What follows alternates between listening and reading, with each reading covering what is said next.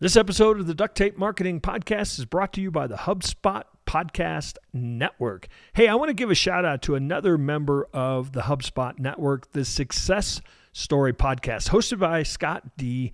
Clary. It's one of the most useful podcasts in the world. Success Story features Q&A sessions with successful business leaders, keynote presentations, conversations on sales, marketing. Hey, and if you're a freelancer, his episode on how to make seven figures freelancing on Fiverr is a must.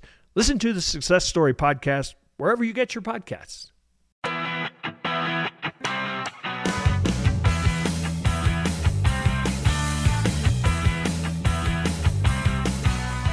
Hello and welcome to another episode of the Duct Tape Marketing Podcast. This is John and my guest today is Dr. James Richardson. He's the founder of Premium Growth Solutions, a strategic planning consultancy for early stage consumer packaged goods brands. As a professionally trained cultural anthropologist turned business strategist, he has helped nearly 100 CPG brands with their strategic planning, and he's also the author of Ramping Your Brand How to Ride the Killer CPG Growth Curve. He also hosts his podcast, Startup Confidential, and routinely appears in trade magazines serving CPG, the CPG industry. So, with that, Dr. Richardson, welcome to the show. Thanks for having me, John. So, for those of everybody, generally speaking, has a knowledge of concepts of marketing, anybody that listens to my show, what w- what would you say are are the significant kind of critical distinctions between considering a CPG brand versus, say, like marketing a service? I think you it, it's easy for founders to underestimate the challenge of changing habitual right. patterns of consumption. So, consumer packaged goods, if you're intending to to scale quickly is about changing habits. And whereas services tend to be purchased fairly sporadically or on a longer time cycle. So it's just a very different animal. We'll talk a little bit about the you just said changing habits. So there are probably two challenges. If I I'm just going to throw out goofy names. If I sell Coke, getting somebody to uh, want to drink Sprite or something already in the category is one challenge, right? But what if I'm creating, there's so many drinks, I'm thinking like hard kombucha or something that like, that's not yeah. even a category that existed a few years ago. So, how do you convince somebody that this is something you've never had before and you're going to love it? So, I think this is what I tell my clients is that first of all you've just got to you've got to shove your your thing into the marketplace right. in some in the local context where you have easy access uh, to your fans, and then you need to to listen because usually early on in the first even the first months and certainly the first year or so, your fans will probably do a better job than you, the founder, of articulating why it matters. Yeah, and so I'm I'm a big believer in using those fans to figure that out early on, and then whatever that why is, that's something that you get to then selectively pick from if there's more than one. I, I, use the language of outcome. If there's more than one outcome that people are seeking from your thing, then you get to you get to use the marketing flywheel to reach more people who may not intuitively get it. If that makes sense. So like hard kombucha is a good example because I don't know if you've ever had any of those brands. There's but they taste a lot like wine. Yeah.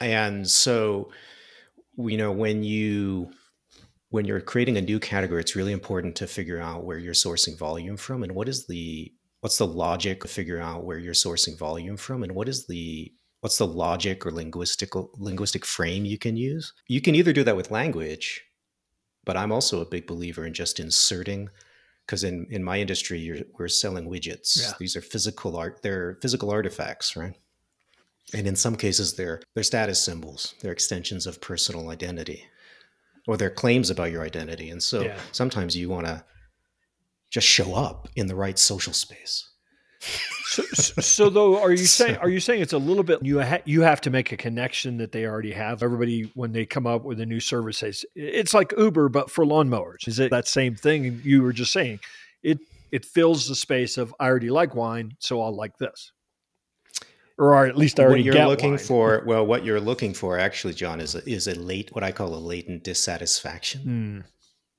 That they may not be articulating until they have your thing, and this is really quite common actually in consumer packaged goods because Americans have two to three hundred different products stored in their homes or apartments at any one time, and that crosses fifty to eighty categories. Right. It's just we we refuse to think very consciously about those things. Yeah. Yeah. because it it would be insane. Yeah. I, I pick an attorney, I'll think hard and long about that, but. So you have to you're you're you're hoping to tap into symbolism, language, or social context to nudge people into saying, "Hey, here's here's this key attribute that my brand delivers. We're chasing we're offering the same outcome as the thing you're already drinking. Yeah. Will be but here's what's better about ours." And that has to be done in in a in like mind like a really simplistic fashion. So, like for instance, a lot of hard kombuchas are lower in vastly lower in calories than a glass of wine. Yeah, yeah. Right. So the, you start to get down into some serious nuance. Yeah. But when you get into the nuance, and you can unlock what it is, and usually it takes your fans for you to figure this out, because you may have created the company for some other reason. Right. but it's it's in the nuanced details where you can say, ah, I have the new. So instead of saying I'm the the Uber of blank. It's forget Uber. I'm more modern than Uber. Yeah. So are, are are you saying that in a lot of ways you shouldn't even try to define? It's almost like get it out there, and you may find that there are unintended sort of pathways that open up that you really wasn't what you were thinking it was going to be. I yeah I I think we.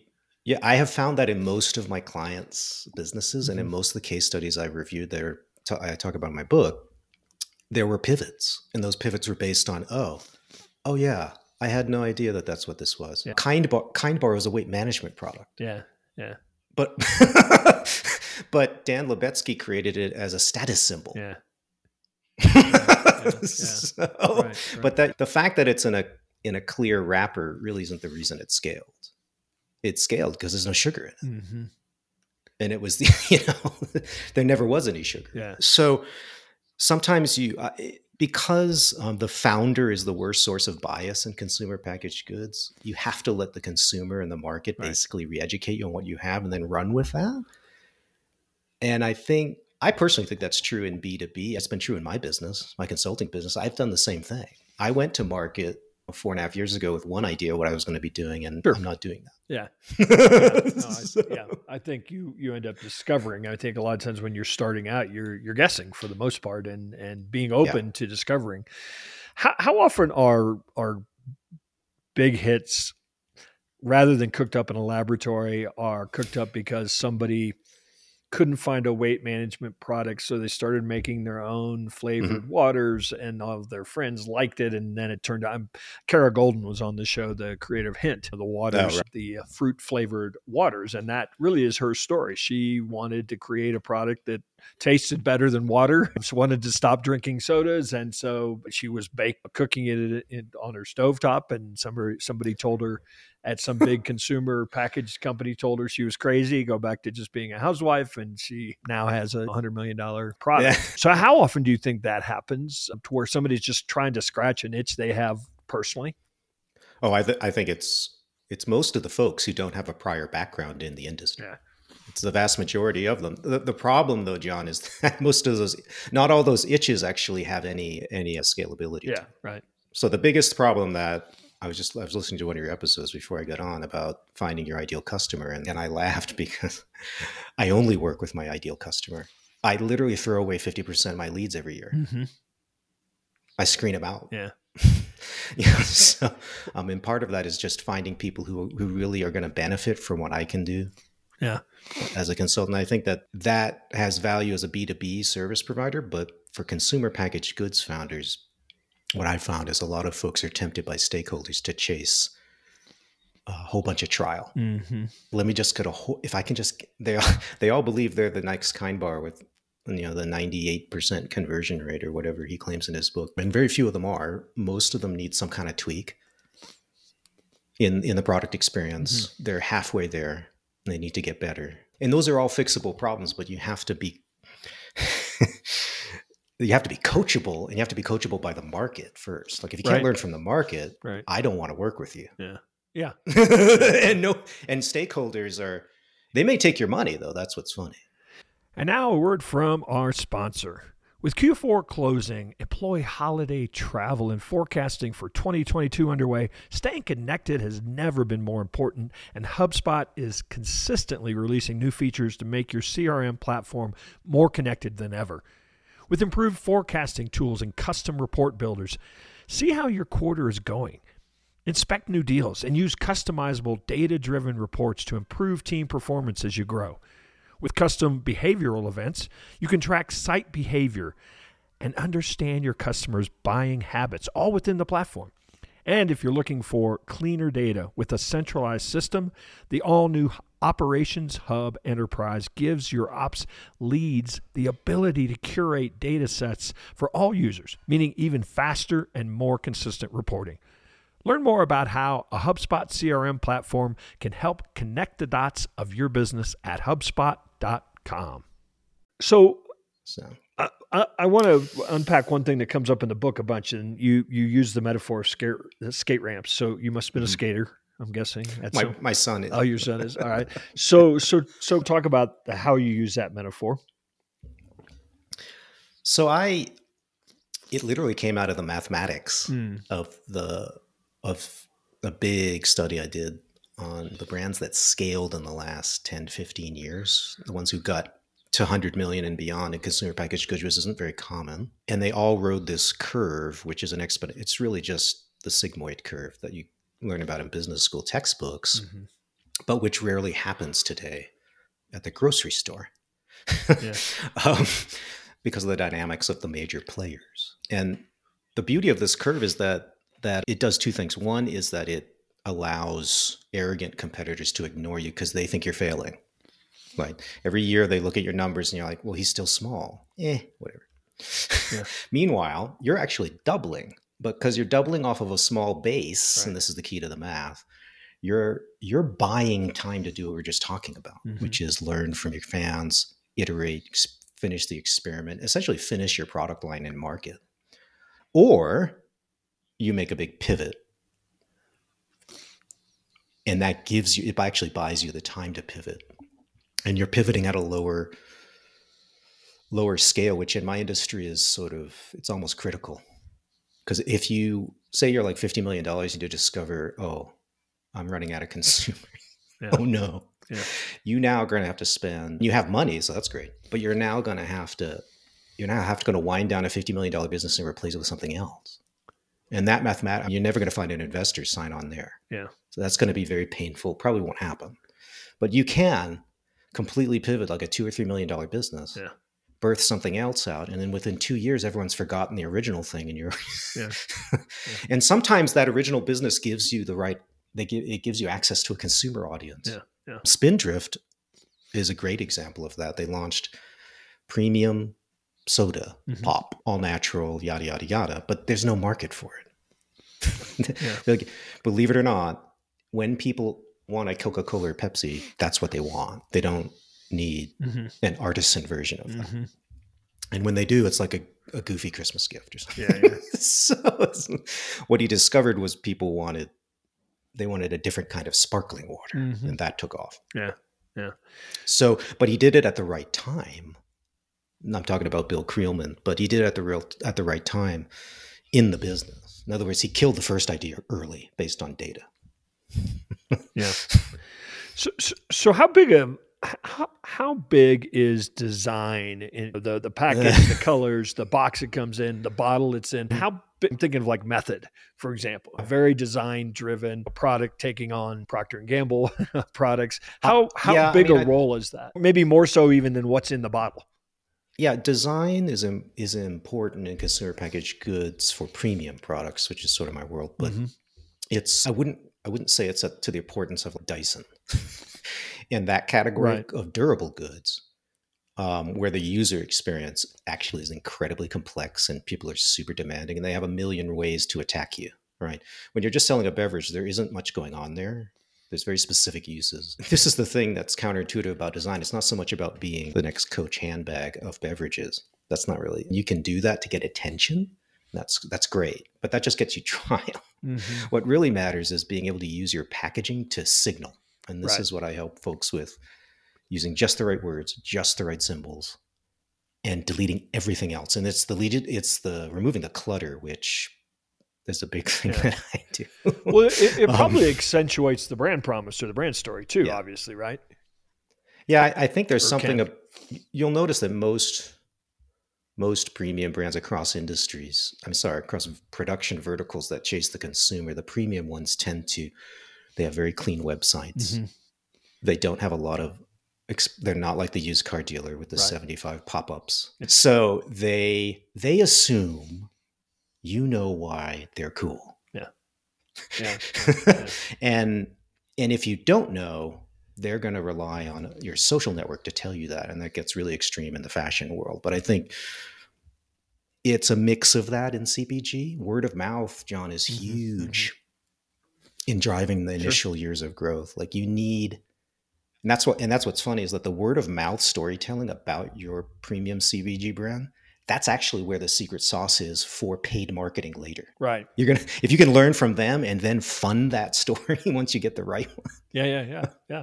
Well, and that's I mean obviously the role of influencers yeah. for good or bad, frankly, has certainly plays a role in in a lot of cases that's a paid story too. Yeah. But but how important is that role? If you want your brand to be seen as cool, does it have to be seen certain places? Yeah, I think social insertion is something that matters in certain subcategories. Uh, beverages is one of those, certainly liquor. Mm-hmm. And because and it also depends what the outcome is you're selling. If you're a liquor brand, you are selling a mixture of of class status right. and sex. Right. Basically, right? And so you're trying to be the new thing at the bar. Yeah. And so you have to be at the right clubs. Yeah. Now, in other categories, you may want to be showing up at surfing events. Right. Right. Because you've got a group of people who are into fitness. Yeah. And because they're into fitness, they are into weight maintenance. Because yeah. these people were never fat. They just don't want to get fat. Yeah. So when they drink, they want boom, hard kombucha. And that's a story of JuneShine right there. Yeah. so let's let's talk about how distribution has changed. There was a day when if you couldn't get three feet of shelf space at you know, blah blah blah chain, you really couldn't exist. But today, right. there are a lot of brands that are direct to consumers. So how has the mm-hmm. distribution piece sort of changed? Because uh, on the flip side of that, you see Whole Foods going out and saying, "Oh."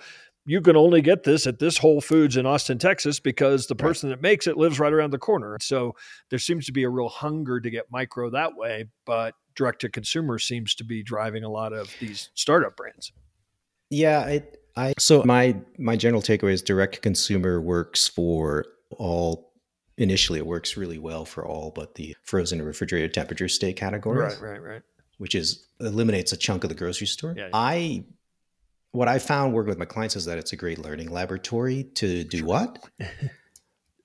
to reduce the time, John, in which you accumulate that mass of early fans who can then educate you on what you created. Yeah right? So you can now do that in three to six months, not 18 months, yeah.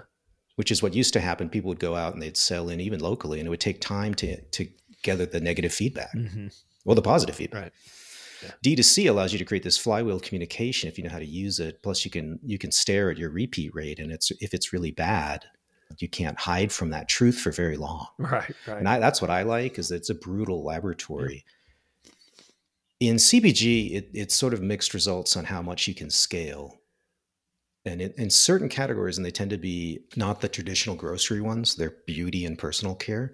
That's where I'm seeing people create huge businesses. I don't have the I don't have the perfect I don't have the perfect behavioral explanation for why it is with those categories but I don't think it's I don't think it's it's certainly not shipping costs or anything like that. I think there's something cultural about people willing to they're willing to see a Facebook ad and buy a hundred eighty dollar beauty cream, yeah, or wrinkle cream, almost instantaneously. That's uh, sort of, um, and you won't you won't see pe- well, John, you won't see people switch their case pack soda habit, right, right, like instantaneously. Right. That takes weeks or months to change that yeah, and part, partly it's because sort of maybe the, the dream that's being sold by that was never fulfilled. So it's well, maybe the next one, or maybe. Well, I could if I if I channel my evolutionary anthropological training, beauty is sex, beauty yeah. is mating and reproduction. It po- pretty much is the highest stakes like behavior of the species, yeah.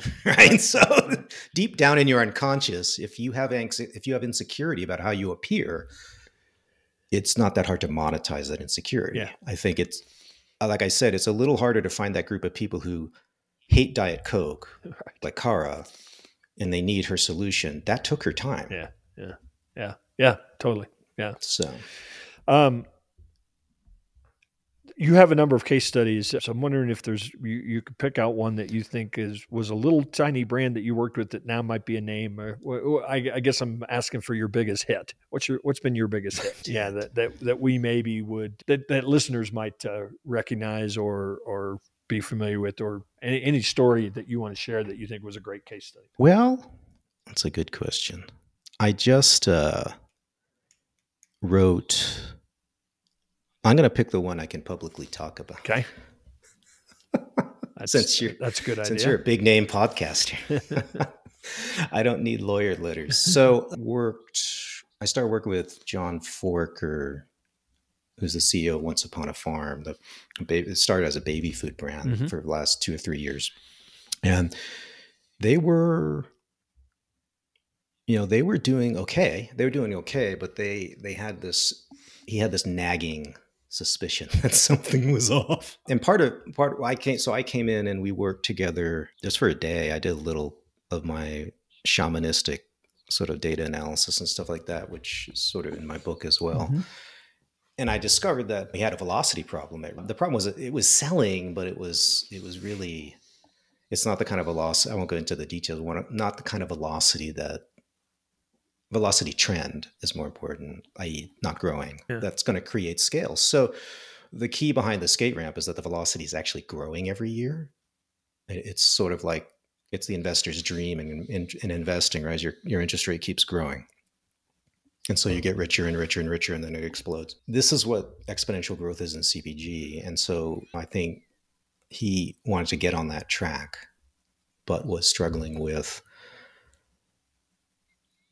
They had always wanted us to be a kids brand, like a the organic HPP sort of fruit and vegetable. It's a fruit and vegetable uh, smoothie, basically in a pouch. Mhm. You stick it in your mouth like goo. Yep. Yep. So babies have no problem with doing that. Kids don't have any problem with doing doing that. Actually, a lot of adults don't have a problem. Mhm. So they had always thought the investors as well that we were going to be a big kids brand. But they had always seen that as down the line, right? And I think what I help them figure out is look, the baby food category is probably one you didn't even want to start with. Yeah. which is which is it's okay to discuss now, but I think it was hard to swallow at the time because you raised money on the basis so we're going to take over baby food. But the reality is that the behavior, the demographics, the cultural trends, all the stuff that I'm trained to Mhm. intersect and synergize, it was all bad, bad, bad, bad. I mean, it's pretty much the worst case scenario, John, of a category review I've ever done. Hmm. It was just, it was like, I don't think these people, you're going to run out of these people so fast. Is basically what I told them. So switch to a kid brand now. And they made that decision basically. He had half made it already. And he, by the end of the day, he was sold. So they did. And they had to make a whole bunch of changes. Yeah. They had originally thought that they were going to have to launch all these new lines. This is my favorite thing in CPG is new audience, new product line. Right. I just and when you're, I guess, five billion dollar brand, maybe that makes sense because you have a bunch of segmentations that tell you that that's Mhm. that's real. But if you're starting a business that's 15, 20, if you're at 15 or 20 million, you need to still stay focused, John Yeah. Yeah.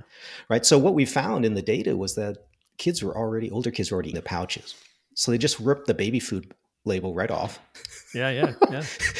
and re- did a new brand identity. That doesn't cost too much money, right? Yeah. Put some cartoon characters on there, and suddenly, boom! This and they add do some basic things in CPG like moms hate picking up four packs.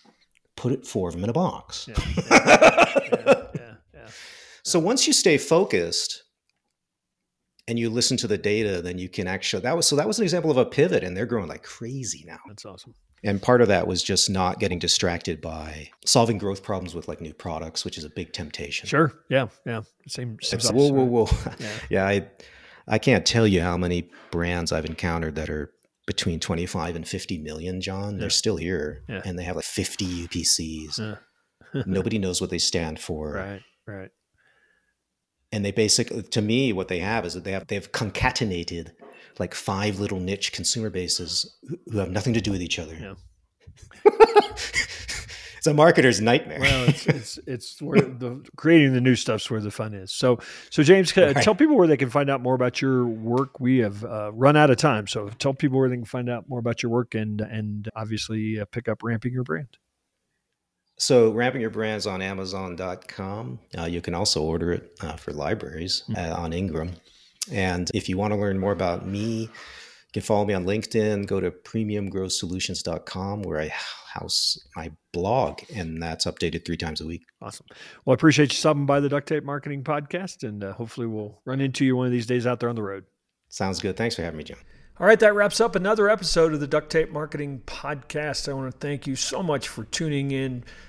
Feel free to share this show. Feel free to give us reviews. You know, we love those things. Also, did you know that we had created training? marketing training for your team. If you've got employees, if you've got a staff member that wants to learn a marketing system, how to install that marketing system in your business, check it out. It's called the Certified Marketing Manager Program from Duct Tape Marketing. You can find it at ducttapemarketing.com and just scroll down a little and find that tab that says Training for Your Team.